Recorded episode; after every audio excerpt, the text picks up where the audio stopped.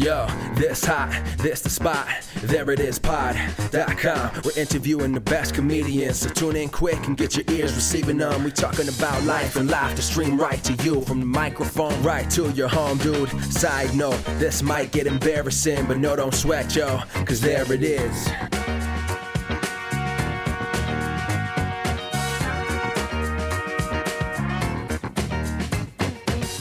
Welcome to the There It Is podcast, a comedy podcast to help you find your inspiration. I'm your host, Jason Farr. Let's do this. Oh, man, we have such a great episode for you today. It is with Jason Underwood, an old pal of ours who has appeared on the podcast before in a couple of the festival episodes, so go check those out. And if you can tell by the sound of my voice, I'm very, very tired. I'm tired. I'm fatigued. I was out traveling so much yesterday and it took it out of me. And I'm I'm upset because I'm out of Magic Mind. I don't have any Magic Mind and I could desperately use it right now. It has so many ingredients that help with all of the things I'm dealing with. I need energy. I have a little stress and anxiety over all the stuff going on, all the traveling I had to do, and I'm just, I'm mentally fatigued. I'm otherwise fatigued. I don't have mental clarity, as this is the third time I've recorded this intro because I don't have mental clarity. And Magic Mind can help with all of that. It can. It has the matcha. It has the ashwagandha. It has the lion's mane and more. And it helps. It helps with all of that stuff, wakes you up. It helps reduce stress and fatigue and inflammation even. And I could use it. I could really use some right now. And I bet, I'm willing to bet you could use some right now as well. And this is the month of January, and through January of this year, you can get one month for free when you subscribe for three months at magicmind.com slash Jan. There it is. So if you get a subscription for three months, you will get one of those months free. And you could use the code there it is twenty and get an extra twenty percent off. That is so many percentages off. That's so much off. And it's for this month only, and hey, it's the twenty-fourth, so there's not much month left. So hurry up, go to magicmind.com slash Jan, there it is, and use the code there it is twenty. As promised, we have a great episode with Jason Underwood coming right now. We talk about how we met, how we got into improv comedy, and more. Why don't we just get right to it? Here's my chat with Jason Underwood. Jason, thanks so much for being here again. You've you've loomed on the podcast before in previous episodes because we've I've been on your podcast, your old podcast, to talk about brackets. And weren't you on one or two of the yeah. festival episodes? Yeah, I was on the festival episode. I think it was twenty seventeen. I was listening to some of that today. Yeah. Yeah. Gosh. I was like, when was that? That was so long ago now. I can't believe that. Yeah. It's been almost eight years of having this podcast. It's weird. It feels weird, right? You're doing almost a decade of doing it, man. That's great. Yeah, it's so weird. Yeah. I mean, it's great. I like doing it. It's just crazy that I've been doing it for this long. But yeah. Hey, thanks for having me, man. I appreciate it.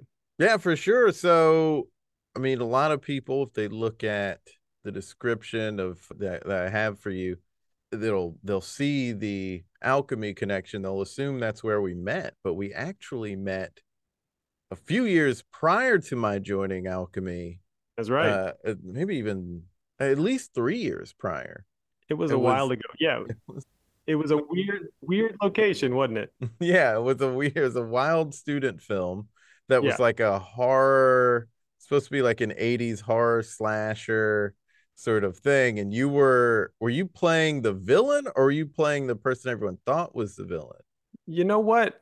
Of all those student films, I never saw a single one finished, so I kind yeah. of forget. But I know I played the, I think I played the fella who everyone was scared of, but was the hero at the end. Yeah, yeah, yeah. Good old Carolina Film Institute. Yep, that's yeah. right. And it never got made. It never got edited together. Yeah, I loved all those people, but that was that was one thing. I'm like, I'd love to see what I've been doing, you know? Yeah. But this particular project, I think it's okay. There was a lot of things involved in that one. I'm like, this is okay, that it kind of just faded off into the, yeah. You know, Uh, I saw somebody who was maybe the writer, and I said, hey, do you know when, if that's coming out? And they were like, I have seen no one in the editing bay. Like, no one's gone in to edit this. So, oh, no. I don't know if it'll ever happen. I was like, all right. All right. Yeah. Yeah. But yeah, Caitlin Moose was in that. Yeah. Yeah. Um, that's how I met Caitlin. Yeah. And just the image of, I, I was a guy and I came in at one point with a hatchet or a hammer. Uh-huh. And dude, I, I was covered in fake blood. Uh, you were. There, yeah. There's pics on uh, Facebook of it. You're just like totally, totally, absolutely covered in blood. There won't I be had... one in the description. Don't worry about that. That won't, that won't happen. Yeah, yeah. So, like, let, I don't even go. know if I can find those pictures at this point. But I had a kissing scene in that. Oh, which was super. I went with the old school. Very polite. You were very nice yeah. to me. Yeah. I, I, but I, I, so I had a kissing scene, and I was dating someone at the time. So I was like, oh, this is, I was someone who knew her, knew who my girlfriend at the time. Mm. And I was like, oh, I got to tell you, there's a kissing scene in this. And, you know, it's with her, and she laughed about it. So I was like, okay, she's not upset. You're good. But yeah, but I went with the Hollywood kiss. I don't know if you've had to kiss on screen or on stage, anything you've done, but it's awkward. Like, I've heard actors talk about how awkward it is and how they don't really actually enjoy it. And I, I went with the old Hollywood kiss, which is not lip to lip. It's like lip to corner of the mouth or something like that, and it's it's awkward. it's yeah. It's still awkward to do it that way. Oh, sure, because you're just like, I just met this person, especially on a film in a film uh, situation. You're like, mm-hmm. we literally just showed up today. I've had to do it in like a, a short ten minute play before, which is still weird, of course. Yeah, because you don't practice day one, but it, you know, you're reading the lines, and then the stage manager goes, and then they kiss. But so it's just this weird build up to the t- the day we're like, okay, it's tech, we're gonna go for it. Yeah. And yeah, my my thing was just, I'm just gonna stand there and not move and let them kiss me, and then you know, there you go. Yeah, I don't know how to, like, when I was a kid and I would see movies and stuff, I was always like, oh, hey, you get the kiss when you're da- you know, when you're in a movie. And right. But then I heard um, Megan Mullally, Alec Baldwin was her love interest on Will and Grace. Oh, and so, okay. and and like Alec Baldwin, this was like nineties Alec Baldwin. Like, everyone was like, oh, he's so handsome. So they were asking her what that's like. You know, you know, oh, you get to kiss Alec Baldwin. How, how does that feel? And she's like, I'm married, so, you know, I don't like it. You know, it's a very honest oh. and I think fair answer. Uh, if you're you're in a monogamous relationship, you're not trying to kiss other people. So, like, right. even in a in a setting like a, a film or or T V show, you still don't want to. You still... yeah, every project they got to read it and go, oh, this is a great role, but I got to like make out with a bunch of people. Then you got to have that conversation with yeah. yeah significant other. yeah i'm i mean like there are these older actors who complain about the oh what is the new role intimacy coordinators oh uh, right right that's like a thing now, and these old out of touch actors will be like, oh, well, you know, blah blah blah, you can't do anything now, like that kind of thing, like, oh, these kids today, and you know what, how how am I supposed to get invested in the scene if I, you know, if I can't just get, get be taken away into the scene and just act right. it out and and and be spontaneous. And I'm like, you pervert, because you would, know. You don't say that about fight scenes. You don't go, yeah. oh, I have to have a stunt coordinator. Why why can I just haul off and hit the guy the way I want to? You know, you don't think that way. Can't just stab a fella. Jeez. I can't rough them up a little bit and just I'm acting. I'm in the, the moment here. Right, right, exactly. And so it's bizarre. I, you know, so it, even if you try to like fake it, it's still awkward because it's still someone's yeah. mouth against your your face. But the, uh, but the intimacy coordinator, I mean, it's such a great move because none of the people, they're like, just tell us what to do. Let's just block this. Yes. And just, you know, have another person there in general just to like, all right, now you do this, you do that, and this is what, you know.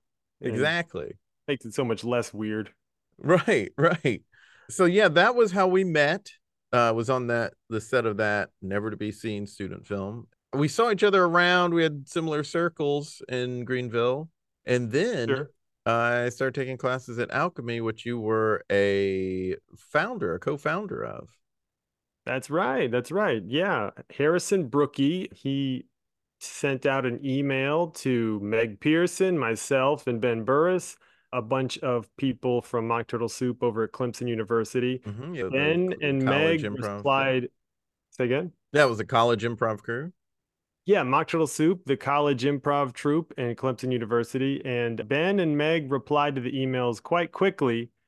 I read them, and I was like, that sounds really cool, and then just didn't do anything for a good long time until they called me and said, uh, are you are you in? Uh, I'm like, oh, yeah, yeah, I'm in. And they're like, okay, well, maybe reply.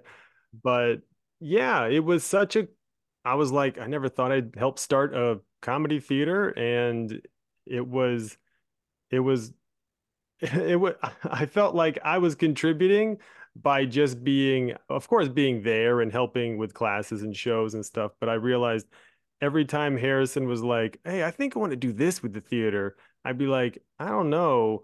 And everybody else would be like, you know, it's cool. And then over and over, I would be disproved because it was great and it was a good move. And I don't know why I was always like, I don't know about two shows a night, man. Uh, but hey, that's why Harrison was in charge. Yeah, yeah. He was the go-getter. Yeah. That spearheaded the whole thing. So, yeah, you did improv in college with them. And uh, Mock Turtle Soup is like the, you know, sort of like the Harvard Lampoon of Clemson, because it's it's a rotating crew. It's not like you all did it and then it just didn't exist after that. This was this is a crew that still goes to this day. Yeah, yeah. I think just the people that, I mean, I was in the opening, opening, I was in the first year of that as well. Mm. And again, I didn't have uh, any leadership position, but those that did, Brian Buckley, Katie Jones, and they were smart to put like a little document together, a little constitution. And I think that goes a long way because, you know, new people joining, mm-hmm. You know, that's how something dies when you just like willy nilly go right by the seat of your pants. But because he had this, you know, thing they could come back to, I hope, I think that's the reason why it has this longevity. Yeah.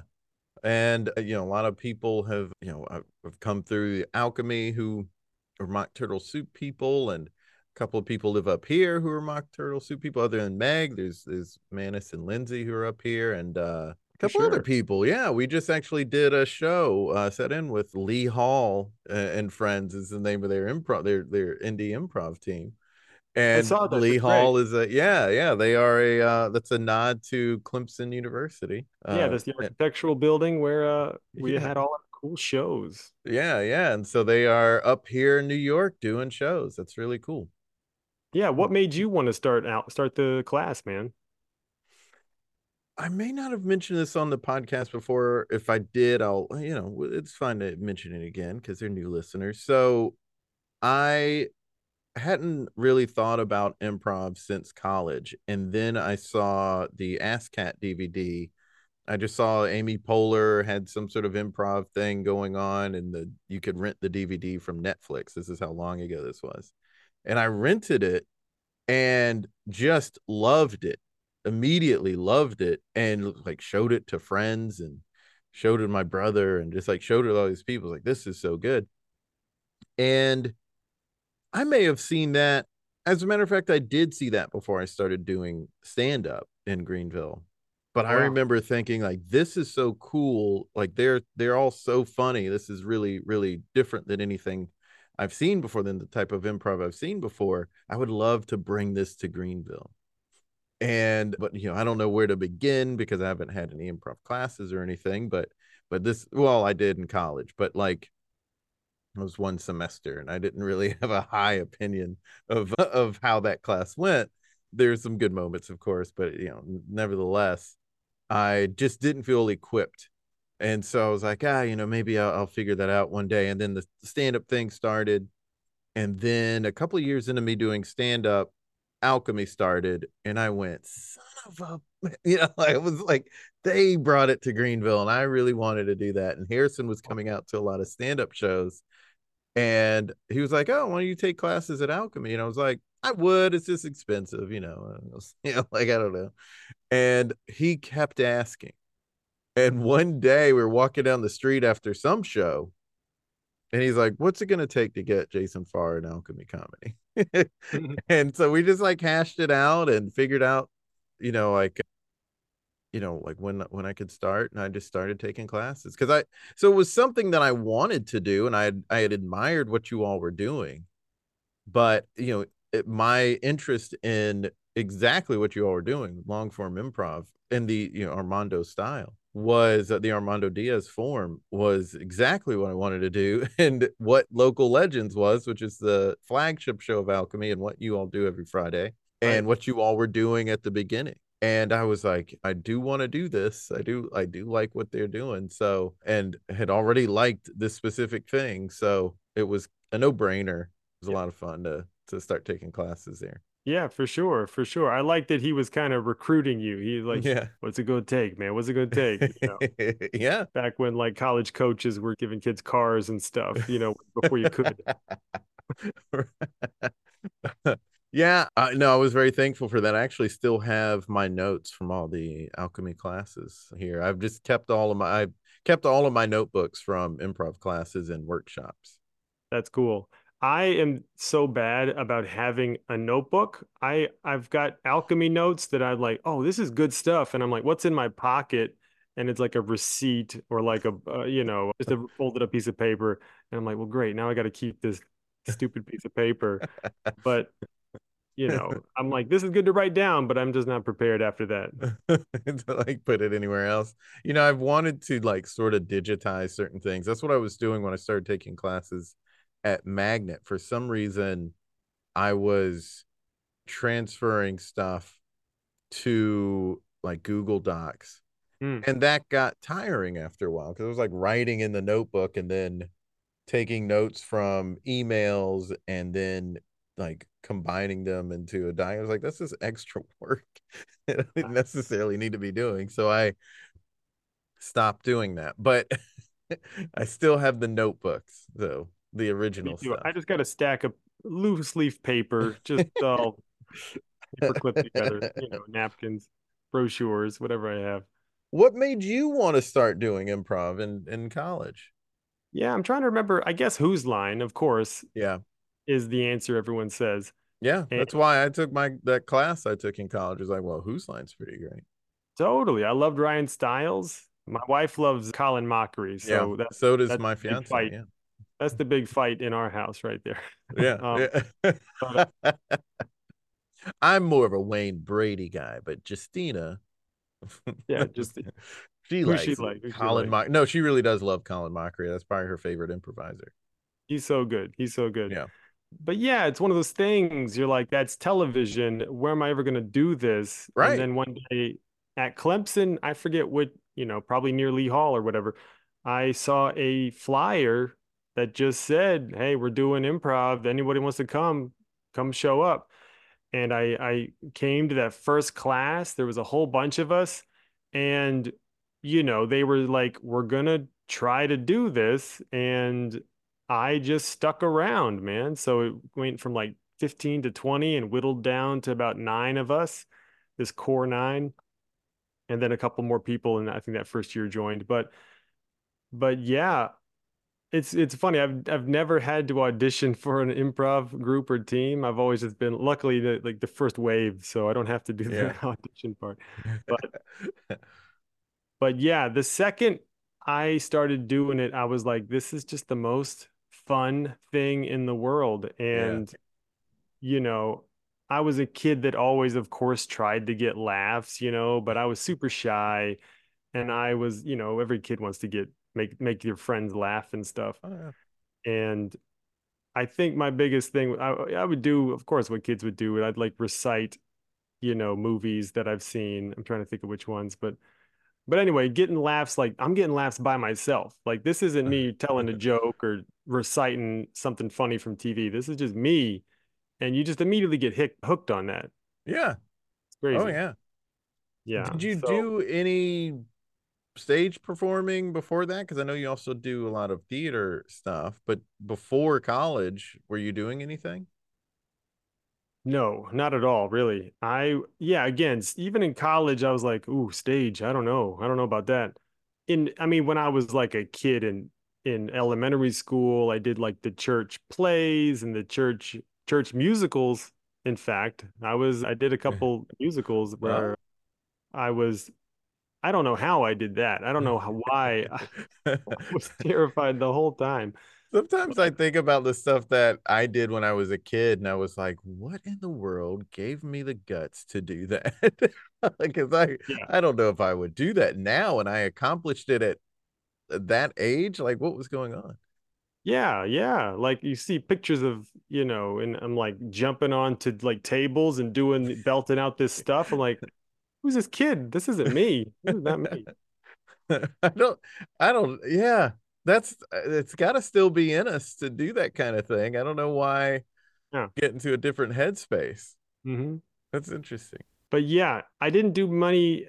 I didn't do many shows. So yeah, and honestly, improv is what kind of helped me get out of my shell. Because, yeah. you know, just that constant, like, it's just you, you got to do something, you know, mm-hmm. and just getting that, doing the rehearsals and getting that training of like, hey, what are you going to say next? It's up to you. You got to say something. So it, yeah. it was huge. It was huge. Yeah. You have, as I mentioned a couple of times, you've done theater and you, you've acted in things, but you also have written some yeah. theater because you, you took part in a twenty-four hour play festival. So how did getting into theater happen for you? I moved back to Greenville, and again, I was looking for improv, you know, and there was, it was a couple, like a couple months or a year of like not doing it, I guess. And, you know, it's like you, you go for so long, you're just like, oh, I'm just, I, I need to have it back in my life, you know, this, this, this, this kind of thing. And it got to the point where I was at a party with a work friend, and he goes, oh, yeah, so-and-so knows so-and-so that does improv. And I go, what? There's improv in Greenville? And I I was, I came on too strong to that person because I was like, where, where, where is where is it? Who who do I, you know, and, that, and she's like, get away from me. Oh, wow. Who cares? Not that strong, but it was still, she was, you know, late, I was fr- became friends. And later on, she was like, yeah, you, you really want to do improv, didn't you? Um, and I came across a team that was starting up called Laughing Stock, and through and they were affiliated with the Greenville Theater, and so through that, you know, you just meet meet a crap ton of theater people, theater kids, and I was like, oh, this is an interesting challenge. And they had th- what they called their four four four series, where you get to just audition for ten minute plays, and they put a couple of them together, and I was super nervous, of course, but I've I've started getting to the point where you're like, if if you're scared of something, you probably should do it, you know? Yeah. And it was, I got cast in my first play with April Schaefer, and April. Yeah, yeah. And we played a couple of Mayflies. I forget the name. I think it was called Time Flies. And I got to, so it was very weird, you know, a guy who's like, I've never done theater in my whole life, and now I got to be a, a bug, and, you know, I wear these fun glasses, and I got to flitter around. I was like, this is so weird. It's so weird, man. But it was a fun challenge. And yeah, yeah, it was great. And how did you start getting into writing? Because there is a, that festival that I mentioned, there was like a twenty-four hour festival where you, or a twenty-four hour play challenge where you write and rehearse a play in twenty-four hours, and then you put it up the next evening. Is that what it is? Yeah, totally, totally. The beginning of that, at least with the Greenville Theater, was something called Project Theater, I mm-hmm. believe, where it was basically the twenty-four hour play festival, but it was kind of spread out throughout a week. And it was you just go and you get paired up with people, and there's you. So you slowly throughout the week basically do the steps of a twenty-four hour play festival, where you just hear the characters, here's the like the stipulations, and you and a partner just work on the show. So it was my buddy Wofford Jones. He and I were working on this show, and we had like a really fun cast. It was, it was, what was the name of the show? I'm, I'm blanking on it at the moment, but, but it was, it was very funny. And looking back, like it was probably our most successful show that we've done, because we've had it performed there a couple of high schools. I mean, not performed like a crap ton, but you know, about a handful of times, four times. Mm-hmm. And then the next year they started up the twenty-four hour play festival. And there's nothing more fun than doing that. Have you ever been a part of one of those, man? No, I wanted to at least act in one of those because I thought it would be cool. But I, I either I always either missed the cutoff or I was just too busy. Sure, sure. Yeah, I I was always happy to be on the writing side of it, but because yeah, like that's the concept. So you have twenty-four hours. So you start yeah. writing like eight o'clock or six o'clock on a Friday. Mm-hmm. And then me and all the other writing teams, usually it was Wofford, me, he and I wa- yeah. wrote like, most Wofford of them. Jones. Yeah. And who's, who's got his own books out there. Look him up, Wofford Jones. But yeah. And then usually you're supposed to be done by like, I don't know, midnight, but every dang year it's like, we get done at one, then the next year we get done at two. And gosh, it, yeah. Being up at four o'clock at, you know, when you're when you're not a teenager sucks, man. Um, it really does, man. I mean, when yeah. I got burnt out with the pulling an all-nighter in college, I remember when that drop-off happened where I was like, mm-hmm. oh, I can't do this anymore. I was like, my senior year in college, and I was like, oh, I'm done with this. I can't, I can't physically do this anymore. Terrible. But then they hand it off to, you know, the directors and the stage managers and then the cast, and then they take it from there. And it was always exciting to figure out like, oh, what are they going to do? You know, what are they going to do? And just see it all come to life. And gosh, it's such a huge thrill to see what you wrote like just a second ago, be on stage and most of the time actually work, you know, you know, yeah. not every joke's going to hit. That's okay.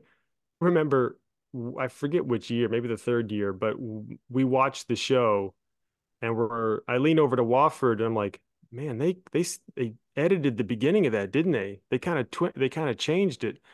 And we were so confused. And we, after the show and the show went fine, but after the show, I was like, you guys kind of changed the beginning of the show, didn't you? And they're like, no, we didn't. No. Like, what do you mean? Like, it was completely, there's like, there's supposed to be this and that. And they're like, no, here's the script. And it's they they rehearsed the entire day, starting on page two. I was like, "Where's the first page?" Like, no, we, we, no, this is it. So it's like you didn't question, you know, any of the why are people saying this right at the beginning? But it's no one's fault. It's okay. But that was just like, what's happening? When was the last time you did one of those? Definitely before twenty twenty. So I think twenty eighteen, twenty nineteen or something like that. Mm-hmm, mm-hmm. And it was great. It's always so fun. They stopped doing it just for, you know, whatever the reasons were. I'd say, okay, we keep hoping to to get it back going again, but they, they're happening. Of course, they happen all over the country. So if you ever get a chance to like be in one or see one, I would definitely take advantage. Yeah. Yeah. yeah. That's wild though. That's that's a wild time.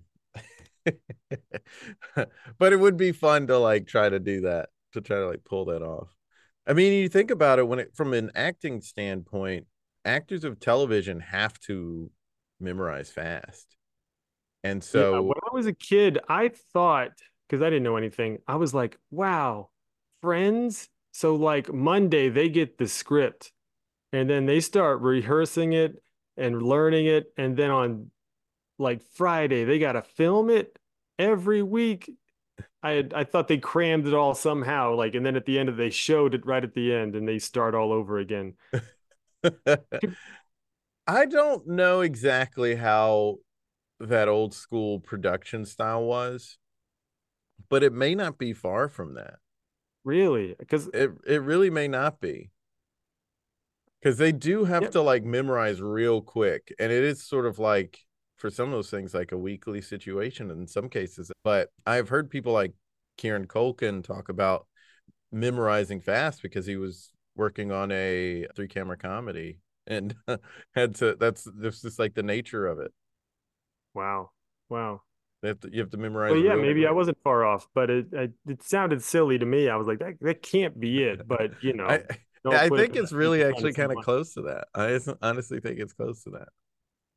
Well, that's, yeah, I mean, like, I don't, I don't know that it is a, it's very different, but I haven't heard enough people talk about it, especially in the modern, modern era, because like, there's less filming in front of a live studio audience type stuff nowadays. So it, shame. The industry's it's probably shame. different.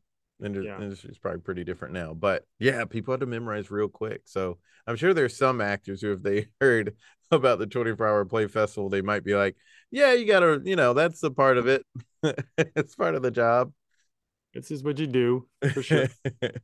So you mentioned your your wife, Miley Underwood. She's been on yeah. an episode or two. She was on the Charleston episode as with you uh, when we went down to the Charleston Improv Festival.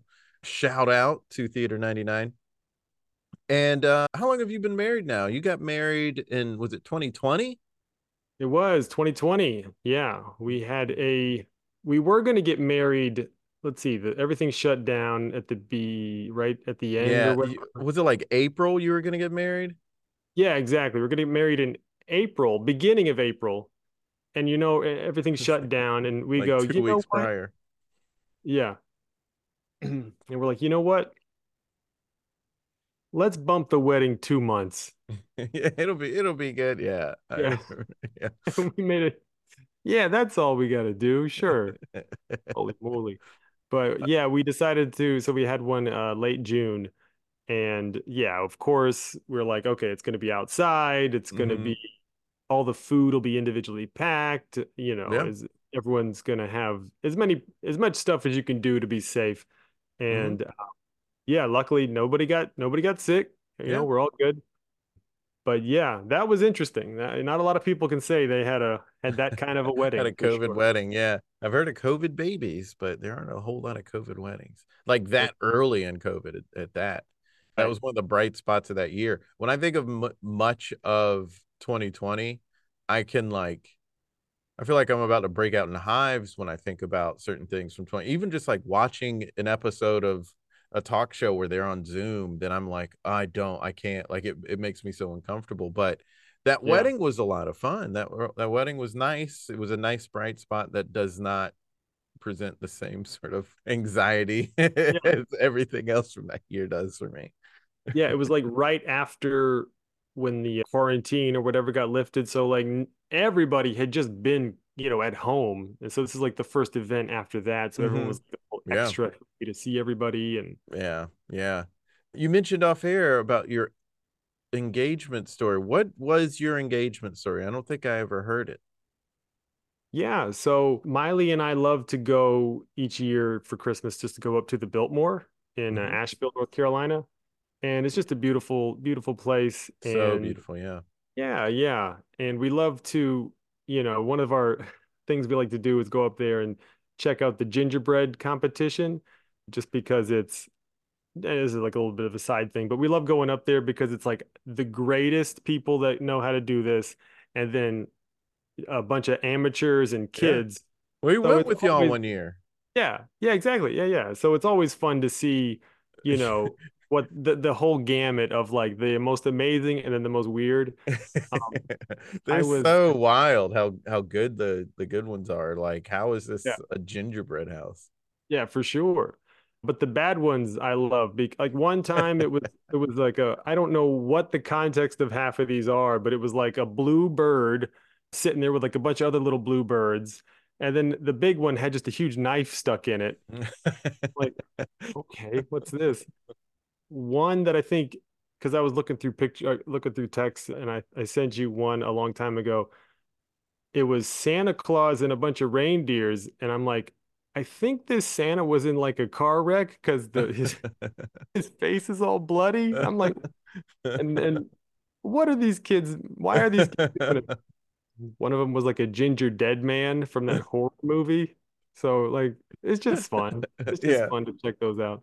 Okay, sidebar. But so we love going up to, of course, Biltmore. I was like, well, that's, hey, that's a pretty good place to propose, I think. Yeah. So through the, I got, when I was getting my ring, through whatever happened, I guess it takes me forever to decide on a ring. But I was going to propose, you know, around Christmas. I didn't get my ring until December twenty-first in hand. So I'm like, okay, now's the time. Okay. So I try to book all the stuff and mm-hmm. make it a secret and keep it, make it a surprise. And luckily all that happens. And we decide we're going to go during the day to Biltmore and yeah. check out the gardens, the grounds, all this stuff. And because we've been to the, at night, the candle night, and uh, where you take the tour inside the house, and that's really pretty, but let's mix it up and go during the day. So I got the ring and we're driving up there and this is great. And so we park and we're about to walk to the little tram that's going to take you to the property, like up the hill. Mm-hmm. And I realized, oh, this ring is real bulky in my pocket here.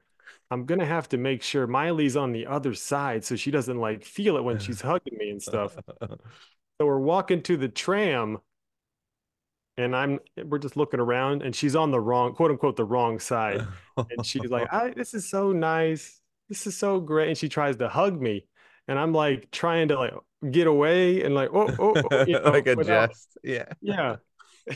She's like, why don't you want to hug me? What are you doing? Why don't you want to hug me? And I'm like, oh no, she's like mad at me already. I'm going to blow this. And I'm like, no, I'm not trying to not hug you. And then I, you know, whatever. And so we're already like, I'm like, this isn't starting good. Um, so we get on the tram and, you know, she's sitting on the other side of me, which is good. And uh, the we we roll up to the front and I hear the tram driver over the P A go, the Biltmore estate is going to be closing in an hour and forty-five minutes, mm-hmm. at least the, the outdoor. And then you got to go inside. Uh-huh. And I'm like, okay, okay. An hour and forty-five minutes. That's enough time to like find a place and make it happen. So we're looking around, we're looking, we get off and it's beautiful. And we, we're looking around and I'm like, okay, here we go. Let's just go right to the, to the flowers, to the garden, find a nice spot. And we're walking there. And I quickly realize that it's late December and everything's dead. Everything is nothing.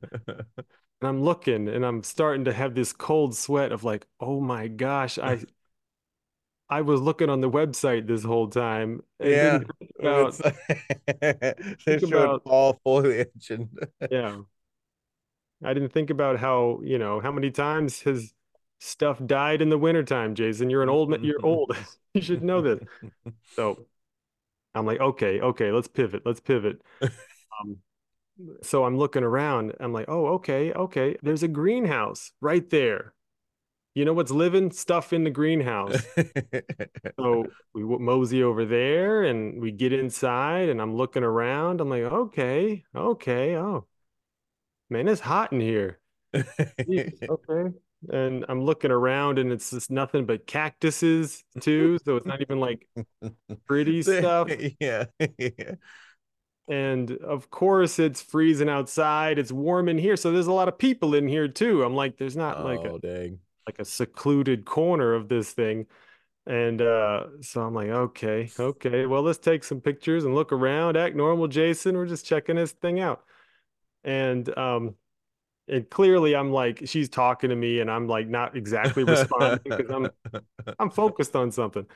So I don't know why my, my thought went to this, but I'm like, hey, let's go out back. Let's go out the back door and see what's back. And there's nothing pretty out the back door of anything.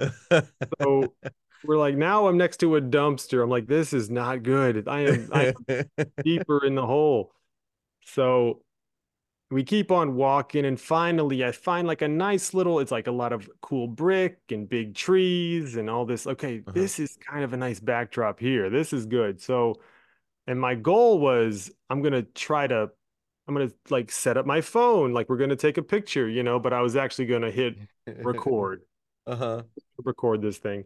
So I, I'm trying to set up my phone. And right before I hit record, my phone goes doo doo doo doo and dies. Oh no. I'm like, face palm. This is the worst. This is the worst. So now I'm like kind of in a bad mood a little bit. I'm like, what the heck am I going to do now? But we're still having fun. We're taking pictures with her phone. I'm like, whatever. I'm still going to do this. I'm not going to like not do this. It's just not going to be the memory. I'm not going to be able to capture it. Uh-huh. So, so it, we keep on moving. We keep on moving. And I remember, I'm like, oh, right. There's, they have all these ponds kind of in the front. I'm like, oh, a koi pond or something. That's beautiful. That's beautiful. So we mosey over there and they're, they're bone dry. They're, oh, you know, no. It's empty. There's nothing. And I am just like, I cannot catch a break at the stupid Biltmore house. Because it, it's, and at Christmas time, it's like famously beautiful. But you're right. on at all the parts that are not that type of year. Yeah, I'm all I'm not all the I'm at all the off season parts. Yeah. Anyway, so yeah, so I can't get uh I can't I can't do that, and I, I finally we go there's the the house, the big um not yard, but whatever it is, the big grassy area, and then mm-hmm. there's like. Mm-hmm. the the ramped stairwell at mm-hmm. the far end. And mm-hmm. so I, I finally make my way over there. We go over there and I'm like, okay, this it's now is or never. This is this now or never. So I start my thing, my spiel, where I'm like, well, babe, it's almost twenty nineteen and and I'm starting to like reach for the ring. And she goes, well, hey, oh my God, let's go up there. That looks really nice up there. So I'm like, oh, and she just starts walking off and I'm like, okay, sure, sure, let's go. So, you know, it's like when you're going to launch the missile, but like, oh, clouds come in and you're just like, you got to stop board, shut it all down. You know, regroup. So we go up a little further and I'm like, now, I don't know. And she she's like, hey, what's that up there? And it's a little gazebo thing at the very okay. top of the hill. And there's like a statue of Diana. Oh, right. Like petting a dog or something. I, I don't know what it's all about, but uh, but I'm like, okay, it's got to be now, Jason, because if you go any further, you're just in the woods, and you know, don't propose in the woods is a rule I've heard. So she's like, well, let's go inside. I don't want to get, you know, I want to see the house before, you know, and I'm like, well, hold up, let's let's check out this statue a little bit. And stupid, stupidest line in the world, but that's all I could think of. And so she was like, okay, so we're looking at this. And then boom, I, I'm like, I'm going to start my thing. And I go, it's almost twenty nineteen. And I say all the nice things. And I say, you know, I don't want to just spend a new year with you. I want to spend a new life with you. And boom, do the ring. And she loves it. It works great. And she said, yes. So and I was super relieved, of course. Yeah, at that point. Hour and a half just sweating it on the Biltmore ground. And luckily, and there was another couple of people nearby, and they saw, and they're like, oh my God, that's gorgeous. Do you guys want some pictures? And thankfully, they were able to take like a couple pictures of us kind of recreating it. And so that's fan- that was fantastic. Oh, that's cool. Yeah, that's yeah. good.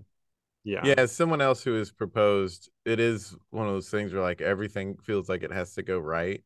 Mm-hmm. And it was, I had been, I, the place that I wanted to propose and did propose was at Central Park. So outside, and it was in the, it was in and out of the weather report that it was going to rain that day. Oh, and so there were times where I was like, oh, great, it's not going to rain. And then the next day it's like, oh, it says it's going to rain. Maybe it'll, maybe it'll switch back around, you know?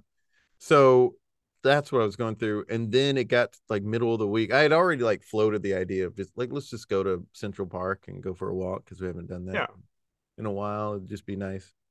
And she was like, okay. And then middle of the week, it was, it's like, it's going to rain. And so like, I think like the night before, the day before, I was like, you know, even if it rains, let's just go anyway. And yeah. she's like, all right, I don't know why I want some walk in the rain in Central Park. But lightninging, let's go. eh, you know what? They say it's going to be a real bad thunderstorm, but let's do it. Live a little. I hear so, like but... a couple of the Lions got loose, but no, let's don't let that stop us. uh, yeah, so we ended up doing the, like actually going, but thankfully it wasn't raining real bad when we were walking there. Good. And it was like barely raining. So like I could just walk and not worry. And then we get to the spot and propose. She says yes. We turn around, uh, you know, her, her best friend is there taking pictures. She's excited and surprised. Awesome. And then it's like torrential rain pouring. Like it starts raining pretty hard at that point. And, right. uh, but we have some nice pictures from it. So nice. Right but before. We got soaked. Yeah. You guys didn't care. Nah, you know what? It was perfect. It was nice. And and also there weren't that many people there because like that spot would have been flooded with people if it was a beautiful day. Great point. Yeah. Yeah. yeah. It was like late May, a beautiful day in late May. They still would they people would have been out. Mm-hmm. Um, there was barely anyone in the in the park when we were there, thankfully. So it all, all worked out. Just right. Yeah. Yeah, yeah. And I only had twenty-four hours to plan for it. No. So we've reached the end of the episode. We like to create stuff on here, and we both like a bracket. And you had some bracket. Do you have some bracket ideas? Dude, I got a bracket right here. Okay. Yeah. Oh, sweet. Okay, let's do a bracket. To okay. I'm excited this about this one because it relates to proposals. Oh, okay? Sweet. So you just told a story about how you proposed to Justina in Central Park, in Central Park mm-hmm. in New York. Okay. Mm-hmm. So here is the bracket. You are going to be picking the best. Okay, here's the concept. Which New York City disaster movie would you propose during? okay. okay. There so, a bunch. There's a bunch of them, and I got I found it got a little it got a little slim pickings toward the end, but I got they're technically New York and a lot of they're technically not great. Okay. okay. And and just to alleviate, like, don't worry, I didn't pick any nine eleven movies. Don't worry about that. Okay. Okay. Good. Not that. Okay. Good. So, fake all first, fake stuff. All fakes. All fakey yeah. stuff. Yeah. All fakey. All right. So the first one is Jason Farr. Which disaster movie would you propose during? King Kong from nineteen thirty-three, hmm. or Godzilla nineteen eighty-nine? Okay. Sorry, nineteen ninety-eight. nineteen ninety-eight. Oh, nineteen ninety-eight. Okay.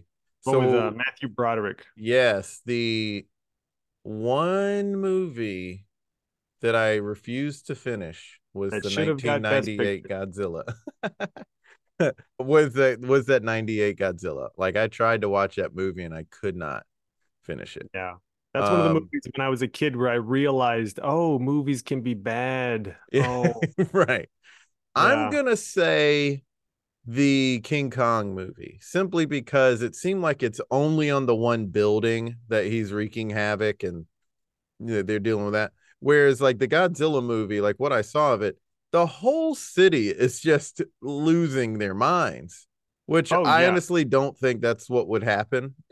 I think because like Manhattan is, it is small, but if you're in Lower East Side and Godzilla's like uptown or something, you're like, I'm fine. Like, I don't have to worry about it. You think people would react to it like, because I'm in the South and if like, oh, there's a heat heat wave in Arizona, I'm like, boy, that sucks for them. And I'm just living my life. Like, you think it'd be like that?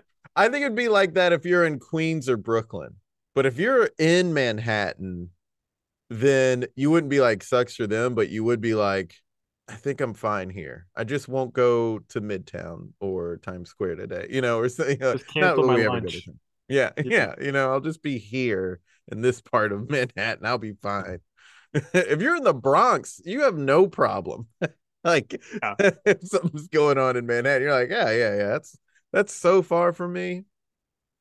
That's that's a quarter mile of water away. right, right. Like yeah. Godzilla makes it seem like the whole town had to, it's really just Midtown. That's right. it's, it's just Midtown. That's a good point. King Kong is kind of localized on the Empire State Building. right, right.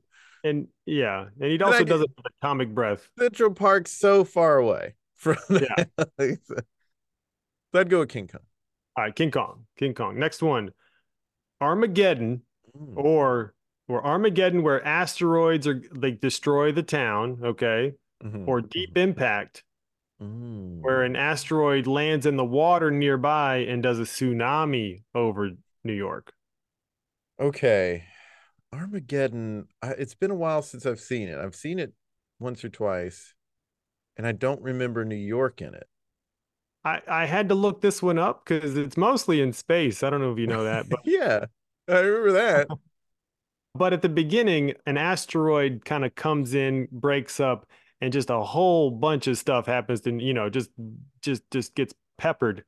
And that's when they realize, like, hey, we should look up here. And they say, oh, there's a huge, oh, there's a huge coming coming behind it. Okay, so. Well, I'm going to go with Armageddon because same similar logic to my last answer. It depends where you are. I mean, the tsunami is going to take over all. It's going to get all of Manhattan. It You're would reach Central Park. Yeah, right, right. It would get all of it. It's surrounded by water. It would be to- toast. You know, it'd yeah. be so. It'd be bad. But I feel like here a tsunami's coming, babe. But we're still gonna go. We're still gonna right, go to Central Park. Right. But if it's Armageddon, I'm gonna. Um, I'm, I'm probably doing that one. So you're gonna. You're gonna just bring. You just go under a big tree and just hope for yeah, the best. Yeah, yeah. I just think like where where are those asteroids hitting? Okay, let's just go way you know Upper West Side or something. Yeah, yeah. All right, next up, we got Cloverfield. Oh yeah. Where an alien creature is going around, mm-hmm. or Independence Day. This is the toughest one so far. Yeah.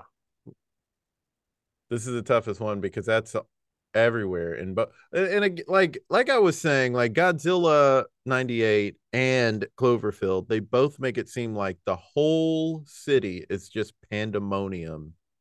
And it's just like, you turn around every block. It's one monster. But you turn around every corner, and there's some there's something going on, and that's not how it actually play out in real life. But if if I am to trust the way they depict in the movies, where everyone is just running for their lives, there's no safe place. I, you can't you can't easily say either because they're like aliens all over the place, still doing stuff in Independence Day. True, but you you made a good point. Cloverfield, everybody's running for their life. Everybody's running. Independence Day, there's some people like partying. They're yeah. like, this like, is great. Take me up to your ship.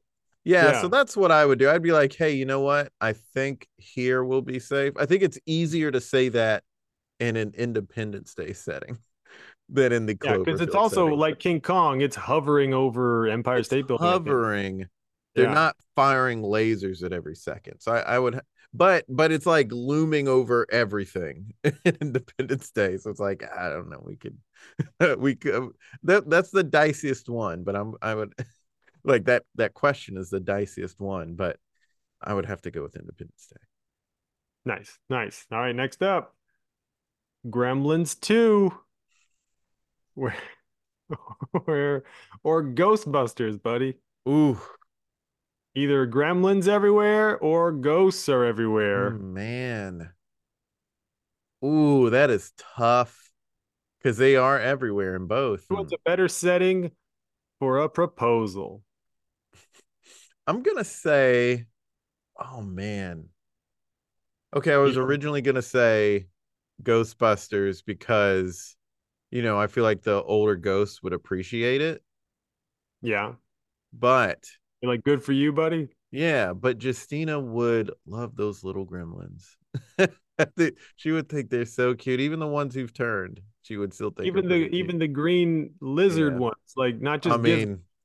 yeah, the the weirder the better for her too. So like, like if it's if it's uh, this ugly little thing, then she might still really think it's cute. So I, so I just, think just to, as like entertainment, you know. Right. Right. Yeah. You're like, look what I planned. Yeah. So I, I think And and a part of the reason I was going to say Ghostbusters was also that it's almost centralized, like like Stay Puft Marshmallow Man. That's still one area. You can get somewhere else and be safe. And the gro- ghosts are just flying through stuff, you know. You can fly through. You get slimed, but hey, you also get engaged. But just just to have something that she could look at and be like, well, that's adorable. I'd have to go with Gremlins two. Gremlins two, okay. Next and the up. Christmas time. So it's also a Christmas time. So it'd be oh, that's lovely. True. That's yeah. true. Okay, next one. The First Avengers versus War of the Worlds. Ooh. So you got Loki and the Chitauri zipping around town. Yeah. Big scary Ooh. Thing in the sky. Yeah. War of the Worlds. More also aliens. And, I'm gonna uh, yeah.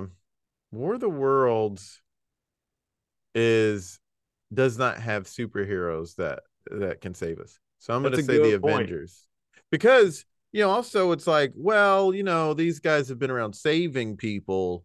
We're going to be fine. It's an yeah. easier one to be like, we can go to we we'll be fine. We we can we can go to the park. Exactly. War of the Worlds just has Tom Cruise running around. That's it. Right. Yeah. So, and like, again, it's everywhere is pandemonium now, and it's pretty pandemonium in the Avengers, but you have saviors that are, that are handling business. And if need be, you know, I mean, I don't have to propose in Central Park. We live near Prospect Park, same architecture. So like the same guy, the same architect who did Central Park, he created Prospect Park. Oh, we could we could just do it there if we have to avoid Manhattan yeah. today. Everybody would completely understand. Like, I couldn't go to Central Park. There's a bunch of aliens flying around, and there's a big right. the big worms sitting there, you know. So Avengers, that's a good one. Avengers, that's a great point. With the with the heroes are helping you out. Yeah. Next up, Day After Tomorrow, where everything global warming, uh, yeah. you know, the polar vortex swoops down. It's very, it's very similar to Deep Impact. Exactly. Mm-hmm. And versus The Happening, plants are going to get you. Ooh, well, I mean, then we have to stay away from Central Park and all parks for that matter. Because that was the premise, right? Plants were evolving so. And they're like something, yeah, yeah. exuding some neurotoxin or something. Yeah, we were. And I don't remember how they were able to overcome it, but Fire. Yeah. Oh. So hmm. it's just that it just everything freezes. So or plants are trying to kill you. So it's it's not fun either way, but yeah. Day After Tomorrow. I think I'm going to have to go with that one. Everything freezes. It's already cold here right now. Yeah, what's well, a little bit colder, and you can just spin it like it's a winter wonderland or something. Right, so, right. I'm sure yeah. we'd figure out a way. Okay, so again, we were getting a little bit down to the bottom of the barrel here. So next up, Friday the thirteenth, Part eight, Jason Takes Manhattan. Yeah.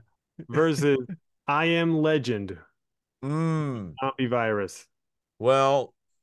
I'm going to say, ooh, this was actually tough because no one's in the city in I Am Legend. Like, nobody. Right. Except you could you go... Some, right, right. You're still I mean, living just, there for some reason. Right, right. No one's around. We would have the place to ourselves. But then there's this looming danger that we would not be able to get away from. Yeah. And then, of course, in Jason Takes Manhattan, it's really just the, that one spot again, and it's just one man, you know. It's well, not you like, can't just say that about Jason Voorhees. I get, I know. Guy. I get it, but I just mean he's much smaller than King Kong, so right. way easier to avoid. I feel like in Manhattan than King Kong or zombies for that matter. So I think I'm. I think I'm going to have to go with Jason Takes Manhattan, even though it'd be pretty nice to have Central Park all to ourselves. But I just feel like zombies would be coming out of somewhere. Yeah, like you, it's inevitable. Zombies are going to get you. But it's, you don't know. You roll the dice. Maybe Jason's over there. Just, it's a big True. town. True. New yeah. York is a big town. Okay. And then last of the first round, Sharknado two. Okay. Because the first one took place like in Mexico, but the second one took place in good old N Y C. Or Cloudy with a Chance of Meatballs, Jason. I'd have to do Cloudy with a Chance of Meatballs. You get you, you, you sure? propose, yeah, you propose and you get a meal. But it, can you eat that food that's falling out of the sky? I don't know. I would at least try. Who's making the food that's falling out of the sky, Jason? God. Grilled cheese. You know, I, the the cheat answer for all of these is, well, we live in Brooklyn, so I wouldn't have to worry about anything. You're right. It's not Jason Takes Brooklyn. Right. It's like, oh, Jason's over there. King Kong's over there. Oh, over I was there. This close to using Vampire in Brooklyn. I almost, that would have been good. I forgot you guys lived in Brooklyn. Yeah. Yeah. In that case, I would definitely be like, oh, yeah, that one. And we'll just go to Manhattan for the day. Yeah, yeah, yeah. Stay away. So you would rather deal with big meatballs than a Sharknado? Yeah. I mean, when you first said Sharknado, I was like, well, Central Park is central.